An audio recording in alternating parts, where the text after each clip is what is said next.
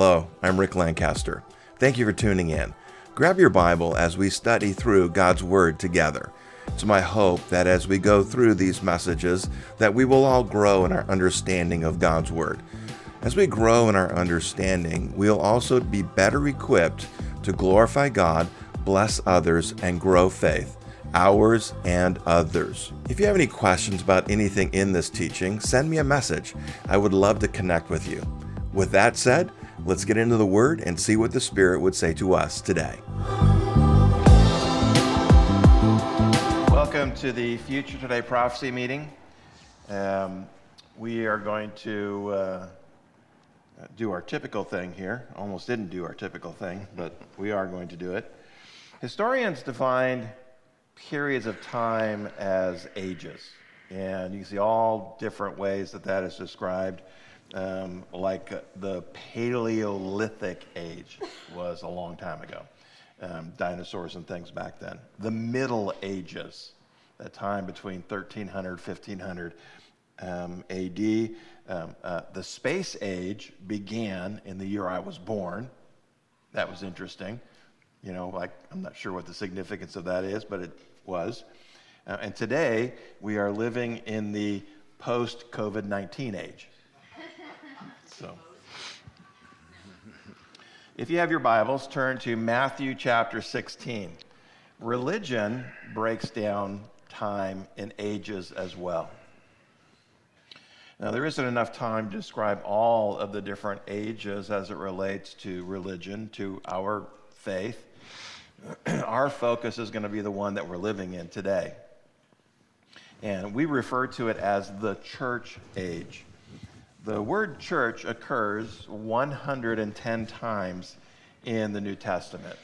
And the first occurrence of it occurs in a fascinating conversation that Jesus has with his disciples. I'll do it. There's an, people are excited. Um, and so Jesus here has this conversation with his disciples. We're in Matthew chapter 16, verse 13. When Jesus came to the region of Caesarea Philippi, he asked his disciples, saying, Who do men say that I, the Son of Man, am? So they said, Some say John the Baptist, some Elijah, and others Jeremiah or one of the prophets. He said to them, but who do you say that I am? Simon Peter answered and said, You are the Christ, the Son of the living God. Jesus is the Christ, the Messiah. We talked about that a little bit in the message today, the Savior of the world, not just of the Jews, but of the whole world. And he is the Son of the living God, God in the flesh. Now, Peter hadn't figured that out. I mean, he didn't, you know, kind of, you know, by extracting it from the scriptures and saying all these things. No, it was something that God, through the Holy Spirit, revealed to him. And that's all, everyone, anyone who, who comes to realize who Christ is, discovers that the same way. It, it can only be instilled in us can reveal to us through the work of the Holy Spirit. Now, God will use the Word of God, He'll use experience, He'll use all these things, but ultimately has to be God revealing it for it to happen. And then Christ speaks of the church in verse 18. And I also say to you that you are Peter, and on this rock I will build my church, and the gates of Hades shall not prevail against it. Elsewhere, the Bible teaches that Jesus is the chief cornerstone of his church, and the apostles and prophets are the foundation, and believers are the living stones of the church. And so there's this whole building being built up, uh, which Christ is the cornerstone, the, the, the apostles and the prophets are the foundation, and then we are the living stones the church is comprised of all people who put their trust in Jesus Christ. So the question then becomes, and the reason why we're doing this is when did the church age begin? One of the big questions, not the most important one, but it is a big one. When did the church age begin? Turn in your Bibles to Acts chapter 2. To Acts 2. Was it when Jesus said he would build it? Is that when the church began? When Jesus said, I will build my church, therefore the church exists? Um, the church um, or, or, was it when Jesus died on the cross? Was that when the church began? Um, or was it after the resurrection when Jesus appeared to his disciples in John 20, verses 21 and 22. Jesus said to them again, Peace to you. As the Father has sent me, I also send you. And when he had said this, he breathed on them and said to them, Receive the Spirit. Now, did he, was that when the church began? The most common belief is it's here in Acts chapter 2. This is a common opinion. It, you know, we say we can call it a belief. We call it an opinion on when the church began. Jesus has ascended back to heaven and the disciples are gathered. So in Acts chapter 2, verse 1, when the day of Pentecost had fully come, they were all with one accord in one place, and suddenly there came a sound from heaven as of a rushing mighty wind, and it filled the whole house where they were sitting. Then there appeared to them divided tongues as of fire, and one sat upon each of them, and they were all filled with the Holy Spirit and began to speak with other tongues as the Spirit gave them utterance. You know, then it goes on to say Peter stands up and he and he and he and he speaks on behalf of God um, to a crowd of thousands who had gathered. They they they had they had heard this noise, this commotion is going on around these disciples. And so they gather around. Peter stands up and preaches a spirit filled message to them, and it stirs many of them. Skip down to verse 40 of Acts 2. With many other words, he testified and exhorted them, saying, Be saved from this perverse generation. And those who gladly received his word were baptized. In that day, about 3,000 souls were added to them. Jesus told us what the purpose of the church was. And so here in Acts chapter 2, we have this, this, this, this grand expansion. We, we can be certain at this point the church exists. At the point of Acts chapter 2, the church exists, thousands are being saved. In, Act, in Matthew chapter 28, Jesus told us what the purpose of the church is. Matthew 28, 18, and Jesus came and spoke to them, saying, All authority has been given to, you, given to me in heaven and on earth. Go therefore and make disciples of all nations, baptizing them in the name of the Father and of the Son and of the Holy Spirit, teaching them to observe all things that I have commanded you. And lo, I am with you always, even to the end of the age. Notice there at the end of that is the phrase, the end of the age. What age? The church age. He will with, with them until the end of the earth church age. Every age has a beginning and an end. That makes sense? They're time periods. That means they begin and they end. The church age will end at some point, and it will end when it is no longer on the earth. When the church leaves, it will, it will come to an end. Now, we don't know when the end of the church age will come. In Matthew 24, verse 36 and 37 says this But on that day and hour, no one knows, not even the angels of heaven, but my Father only. But as the days of Noah were, so also will the coming of the Son of Man be.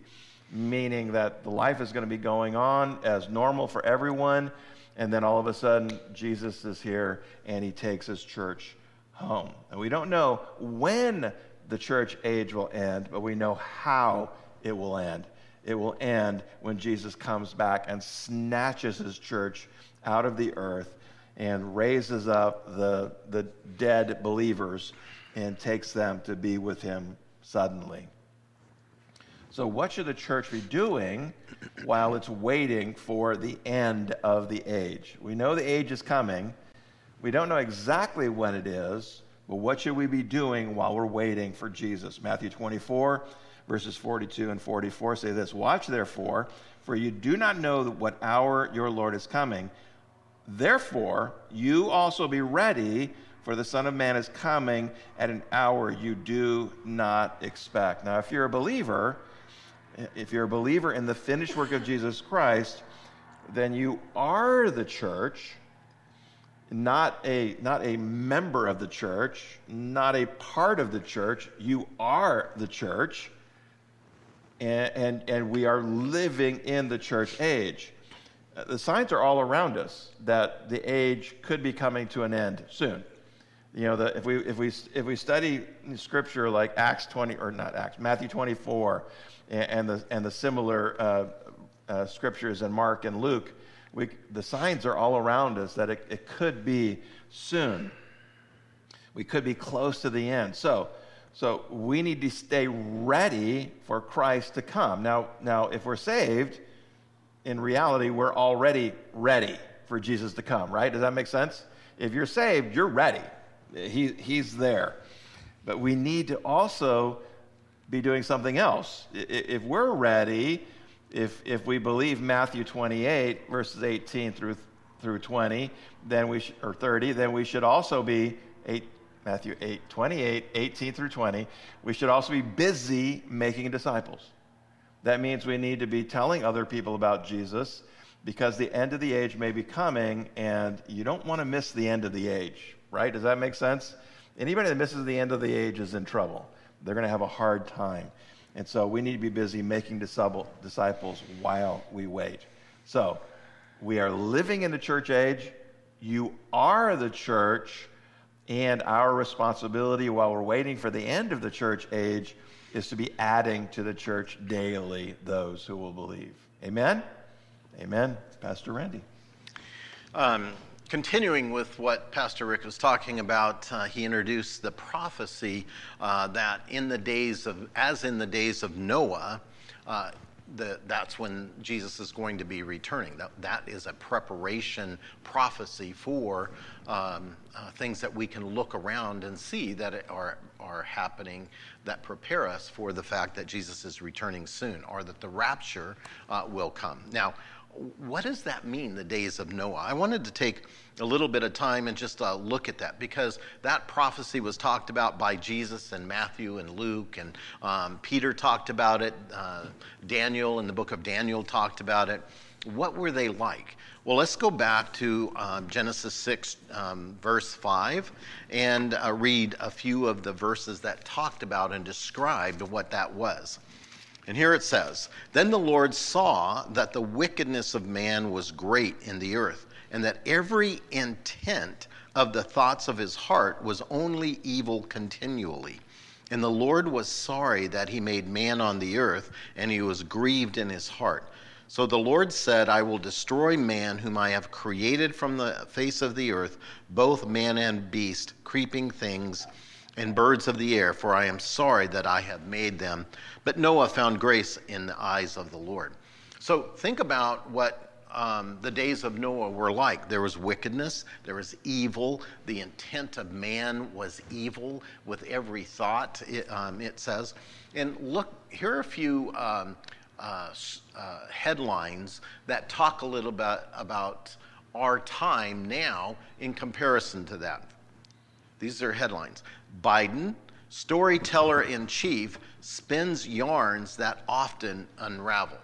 Now, that's an interesting headline because it basically says, and I'm going to paraphrase, um, our president lies. That's what it says. Okay? Um, why is that important? Well, it's important because um, there is going on throughout the earth with the um, media um, people that lie right in front of us on a regular daily basis.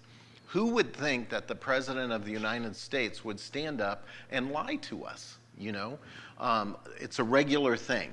So that was also happening during the days of Noah. It doesn't specifically say lying, but it talks about evil intent. And then crime is up in cities, um, especially certain larger cities that defund the police, you know. Um, so there's a violence aspect to that that um, um Genesis 6 talks about. There's, there's violence in the streets, there's violence all around. And um, how many times do we hear um, that some child, I just read about a 13 year old child was raking uh, leaves in the front of his yard and was shot and killed, and they have no clue where, how that happened. That just happened yesterday. Um, but that's a commonality of what's going on. And so, you know, violence is going to pick up, and we see that over and over again. Thank you for listening to this teaching from God's Word. It's one of my core beliefs that the Bible or Word of God has the power to transform our lives. It's my hope that these messages will help you to do just that and to glorify God and bless others and grow faith. If there's anything that we can do to help you with that, don't hesitate to connect with me. You'll find ways to do that in the show notes. In the show notes, you'll also find links to my sermon notes and other resources to help you in your study of God's Word. And sometimes we do need help to grow in our faith. If there's anything that I can do, don't hesitate to connect with me. I love talking to God's people about God and His Word. So send me your questions, and I'll do my best to answer them. This message was shared at Calvary Chapel French Valley in Murrieta, California. If you'd like more information about the church, go to calvaryfv.com. The link is in the show notes. Until next time, stay in the Word and have a radical week with Jesus.